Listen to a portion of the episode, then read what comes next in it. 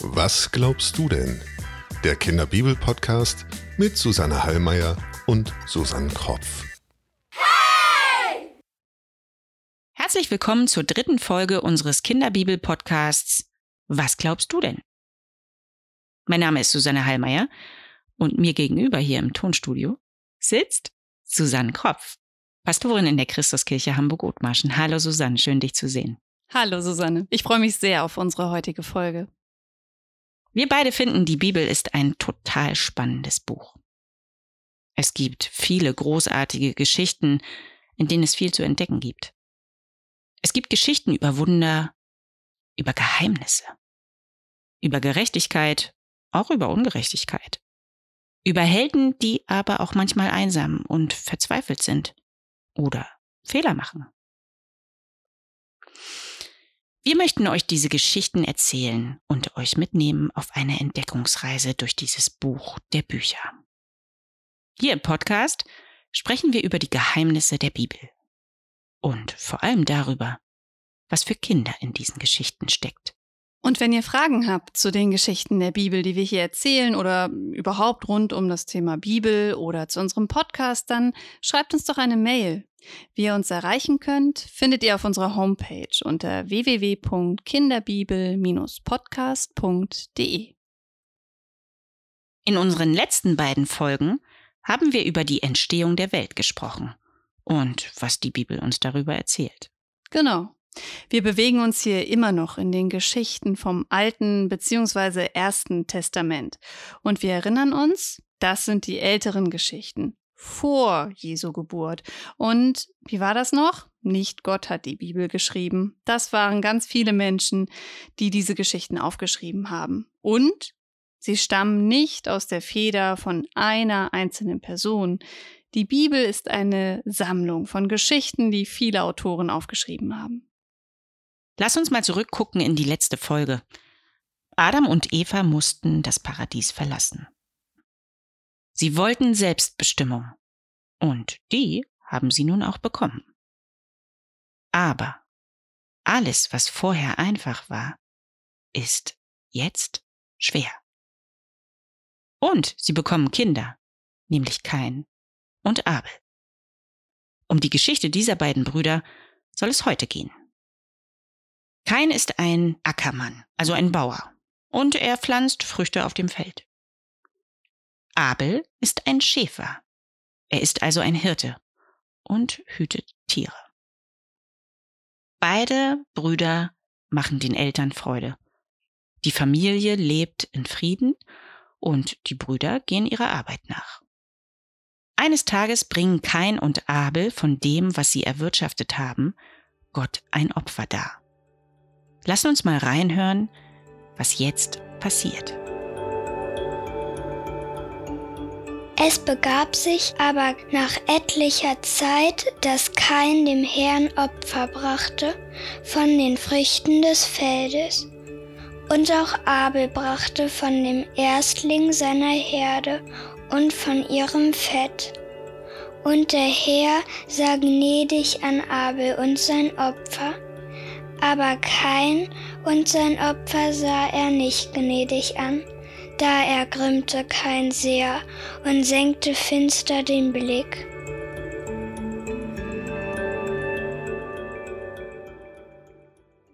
Gott merkt nun, dass kein sauer ist. Und er sagt zu ihm, Warum wirst du jetzt sauer? Hüte dich davor, etwas Ungerechtes zu tun. Sei fromm. Er warnt ihn noch, indem er ihm sagt, tu jetzt nichts Unüberlegtes und bleibe gut in deinem Herzen. Gott handelt hier wie ein Vater oder wie eine Mutter. Wenn ihr mal überlegt, eure Eltern, die haben euch bestimmt auch ganz oft gut im Blick. Und die wissen, wenn ihr sauer seid, obwohl ihr es noch gar nicht gesagt habt. Gott sieht auch hier ein großes Unheil kommen. Und er versucht noch, das anzusprechen und zu verhindern. Bleib ruhig, überleg es dir gut, was du jetzt machst. Aber kein bleibt wütend. Der ist stinksauer. Ja, das stimmt. Und wenn wir mal ehrlich sind, dann kennen wir doch dieses Gefühl, das kein da in sich trägt. Also zumindest jeder von uns ein bisschen. Und das ist gar kein schönes Gefühl. Einer hat Erfolg, der andere aber nicht. Obwohl ich mir auch Mühe gegeben habe, werden nur die anderen gesehen. Mich beachtet man gar nicht. Kennt ihr das? Ich finde, das ist so ein Gefühl, das ganz tief im Bauch sitzt und richtig, richtig schlechte Laune macht. Und kein hat schlechte Laune. Der ist neidisch und eifersüchtig auf seinen Bruder Abel, nämlich dass Gott dessen Opfer offensichtlich besser findet. Er schlägt nun seinem Bruder Abel vor, hier, lass uns mal aufs Feld gehen. Komm mal mit. Kein lockt Abel an eine einsame Stelle. Und als sie allein sind und niemand zuschaut, erhebt sich Kain gegen seinen Bruder Abel und erschlägt ihn. In der Lutherbibel steht, er schlug ihn tot. Der bringt ihn also um. Das ist doch total krass, oder? Das ist richtig krass. Wahnsinn, den eigenen Bruder. Und jetzt kommt eine Situation, die ein bisschen an unsere zweite Schöpfungsgeschichte erinnert, nämlich als Adam und Eva die Früchte vom Baum gegessen haben. Wie war das noch? Gott kommt dann in den Garten Eden und ruft Adam, wo bist du denn? Was ist passiert? Adam und Eva verstecken sich hinter den Bäumen. Ich erinnere mich sehr gut an diese Stelle. Kain hat Abel also erschlagen und nun fragt Gott Kain, wo ist dein Bruder Abel? Und Kain, der tut erstmal völlig ahnungslos. Er lügt und antwortet, weiß ich doch nicht. Keine Ahnung. Und woher soll ich das wissen? Bin ich etwa sein Aufpasser? In der Bibel steht, soll ich meines Bruders Hüter sein? Gott weiß natürlich, was passiert ist, und er sagt, was hast du getan? Die Stimme des Blutes deines Bruders schreit zu mir von der Erde. Gott weiß, dass Abel tot ist. Und er verflucht nun Kain und sagt zu ihm, von nun an sollst du ruhelos durch die Welt irren. Und wenn du Acker bebaust, wird er keine Frucht bringen. Das finde ich eine sehr interessante Stelle, denn der Ackerboden reagiert auf die Tat des Kain. Die Elemente lehnen sich auf, die Erde schreit. Kain wird nun plötzlich klar, wie schwer seine Schuld wiegt. Er sagt zu Gott, meine Schuld ist zu schwer, als dass ich sie tragen könnte. Rastlos und ruhelos werde ich auf der Erde sein. Und wer mich findet, wird mich erschlagen. Er weiß, sein schlechtes Gewissen wird ihn nicht mehr loslassen. Und er fürchtet, dass jeder ihm ansehen kann, was er getan hat. Gott hat nun Mitleid mit Kain und versucht ihm seine Angst zu nehmen. Und wie er das macht, das hören wir uns jetzt mal an.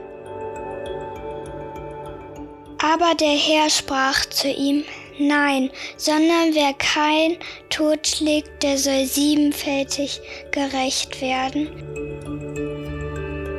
Und der Herr machte ein Zeichen an Kain, dass ihn niemand erschlüge, der ihn fände. So ging Kain hinweg von dem Angesicht des Herrn und wohnte im Lande Not, jenseits von Eden, gen Osten. Gott macht Kain jetzt ein Zeichen, vermutlich auf die Stirn. Mich erinnert das ein bisschen an Harry Potter, der ja auch eine Narbe an der Stirn trägt. Und jeder weiß, wofür diese Narbe steht. Nämlich, dass er den Todesfluch Avada Kedavra vom mächtigsten aller dunklen Zauberer Lord Voldemort überlebt hat. Harry Potter ist der Auserwählte. Gott vermacht Kain also ein Zeichen, damit jeder sehen kann, dass Kain unter seinem Schutz steht. gewissermaßen ist Kain also auch ein Auserwählter. Ja, Gott schützt Kain hier.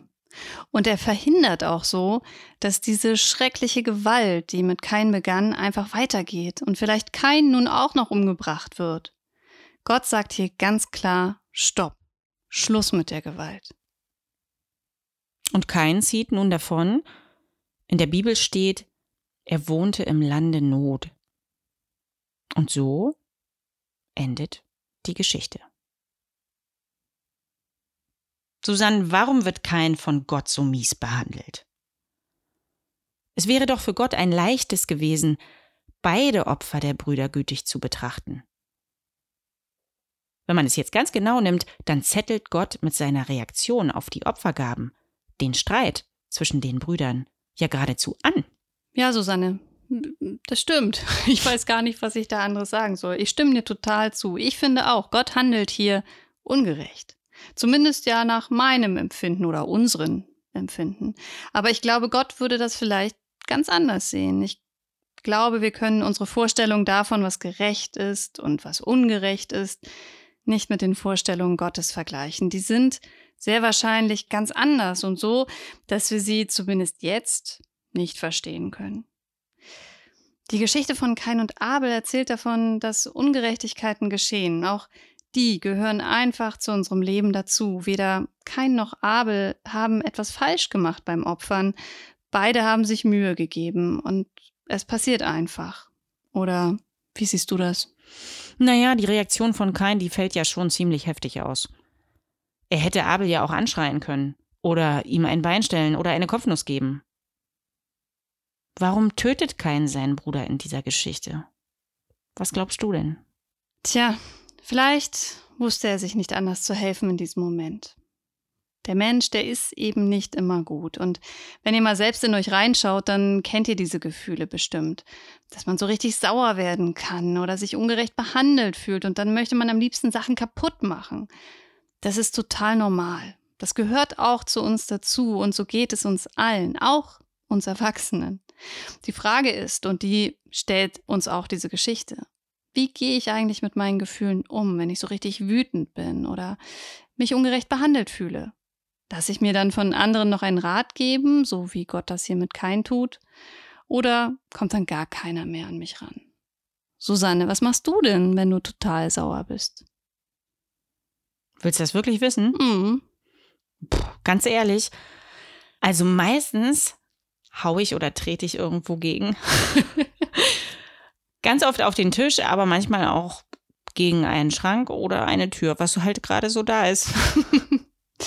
ja, wir haben zum Beispiel einen Boxsack bei uns im Keller. Ah, Der coole Idee. Total super. Und wenn man so richtig sauer ist, kann man da seinen ganzen Frust rauslassen. Ich glaube, es muss eben andere Wege für die Wut geben, als jemand anderen zu verletzen oder sogar umzubringen. Verletzen kann man ja auch mit Worten. Total. Es ist immer gut, erstmal durchzuatmen und mal kurz zu überlegen. Vielleicht hilft ja bis zehn zählen oder vielleicht kann man sich auch Hilfe holen. Für Gott ist diese Geschichte ja auch wieder bitter. Denn auch für Gott ist es ja das zweite Mal, dass seine schöne Schöpfung nicht das macht, was er will. Warum tötet Gott keinen eigentlich nicht, sondern verflucht ihn nur? Stattdessen macht er ihm ein Zeichen auf die Stirn und sagt ihm, dass ihm niemand etwas tun darf. Ja, wir haben hier immer wieder die gleiche Bewegung in diesen Geschichten. Der Mensch übertritt eine Grenze oder er bricht eine Regel und Gott, der droht zwar, aber am Ende rettet er die Menschen. Ich glaube, ganz einfach, weil er die Menschen liebt und merkt, das sind keine Playmobil-Figuren. So langsam versteht Gott, dass der Mensch nun mal anders ist, nicht wie er, aber er bleibt dennoch bei ihm. Ich glaube aber, das Leben für kein ist bestimmt kein leichtes gewesen, denn ein Mord, das ist wirklich, wirklich eine ganz schlimme Sache und damit leben zu müssen, dass man seinen Bruder umgebracht hat, das stelle ich mir unwahrscheinlich schwer vor. Richtig schwer. Das muss wirklich schlimm sein. Mhm. In der Herr der Kinderbibel, da steht dazu, wenn wir einem anderen etwas Böses tun, wird es uns selbst nicht gut dabei gehen. Wir kommen nicht zur Ruhe und wir haben Schuldgefühle. Gott vergibt kein auch nicht. Damit leben mit seiner Schuld, das muss keiner leihen, aber Gott schützt ihn, damit diese große Geschichte, das Abenteuer von Gott und den Menschen weitergehen kann. Und das Abenteuer geht weiter. Die Eltern von Kain, Adam und Eva, bekommen noch einen Sohn, Seth. Kain findet eine Frau, auf der Erde leben jetzt offensichtlich noch ein paar mehr Menschen, und die beiden bekommen einen Sohn, den sie Henoch nennen. Er baut eine Stadt, die er nach sich selbst benennt, Henoch.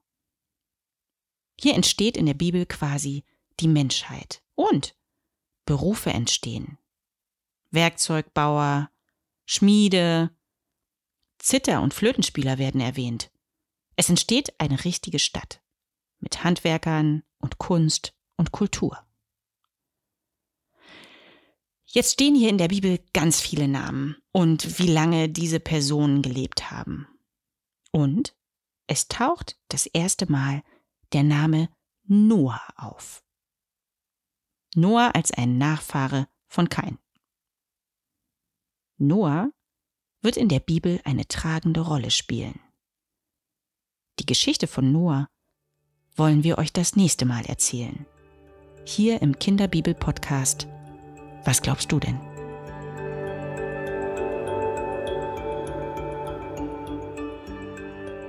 Was glaubst du denn? Der Kinderbibel-Podcast mit Susanne Hallmeier und Susanne Kropf. Bibelzitate gelesen von Luna Buchwald. Produziert von Jennifer Lindenberg.